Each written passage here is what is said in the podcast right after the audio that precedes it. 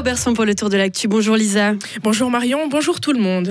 Le canton de Fribourg euh, ne va pas débloquer d'argent supplémentaire pour accélérer la pose de panneaux solaires. Le Grand Conseil a refusé hier de créer un fonds cantonal pour booster les, les installations photovoltaïques. Pour une majorité de députés, de l'argent en plus serait inutile, notamment car il y a une pénurie de main-d'œuvre qui ne permet pas de suivre la très forte demande. Le député socialiste Grégoire Koupski était à l'origine de la demande.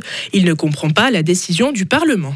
C'est pas parce que maintenant, les deux prochains mois, il y a un manque de manœuvre ou ces six prochains mois. On est législatif, on est là pour créer des lois à long terme et je crois qu'on doit avoir la responsabilité de voir un peu plus loin que le bout de notre nez et puis de prévoir la pose de panneaux solaires sur les prochaines années et pas seulement sur les prochains mois. Dans le fond, pourquoi avoir déposé cette motion? Le canton de Fribourg est plutôt un bon élève en matière de pose de panneaux solaires Il suffit pas d'être un bon élève, il faut être un peu ambitieux.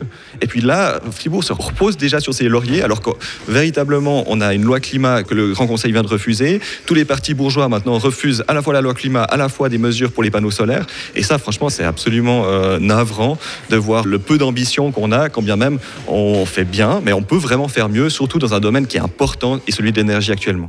Le gouvernement fribourgeois a précisé hier que des réflexions étaient actuellement en cours pour renforcer le potentiel de l'énergie solaire dans le canton de Fribourg. La ville de Fribourg n'aura plus de magasins dédiés à la santé sexuelle. Bloom doit fermer ses portes après un an d'activité. Les gérants ont dû s'y résoudre car peu de clients passaient le pas de la porte. Un coup dur qui s'explique notamment par son emplacement pas très visible et par le manque de dynamisme de la rue de Lausanne.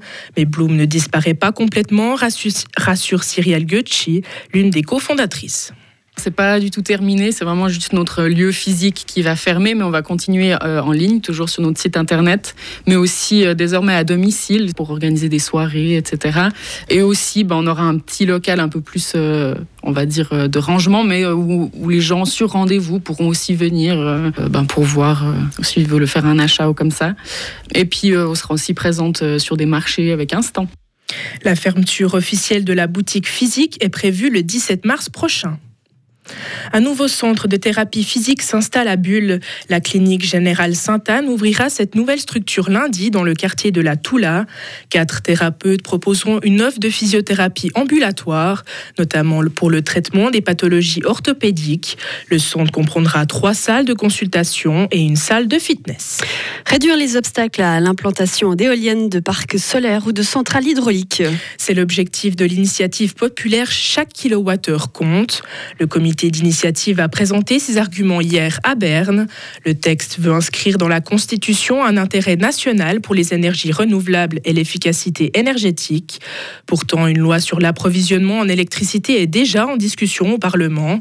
Les explications de Benjamin Roduit, conseiller national valaisan et président du comité d'initiative. Nous voulons une pression sur le Conseil fédéral, le Parlement, une pression qui soit partagée, comprise aussi par la population, parce que c'est un véritable débat de société, ce choix parfois cornélien dans certaines situations entre nature et puis production euh, d'énergie, et puis aussi parce qu'on s'enlise dans les débats. Le fameux Montel-Erlas qui sera débattu durant cette session de printemps au Conseil national, on n'aura pas de vote euh, final euh, avant l'automne et un référendum est déjà annoncé. La récolte des signatures pour cette initiative populaire commence la semaine prochaine. Le comité a 18 mois pour trouver les 100 000 signatures nécessaires. Merci beaucoup Lisa, on vous retrouve à 7h30. Retrouvez toute l'info sur frappe et frappe.ch.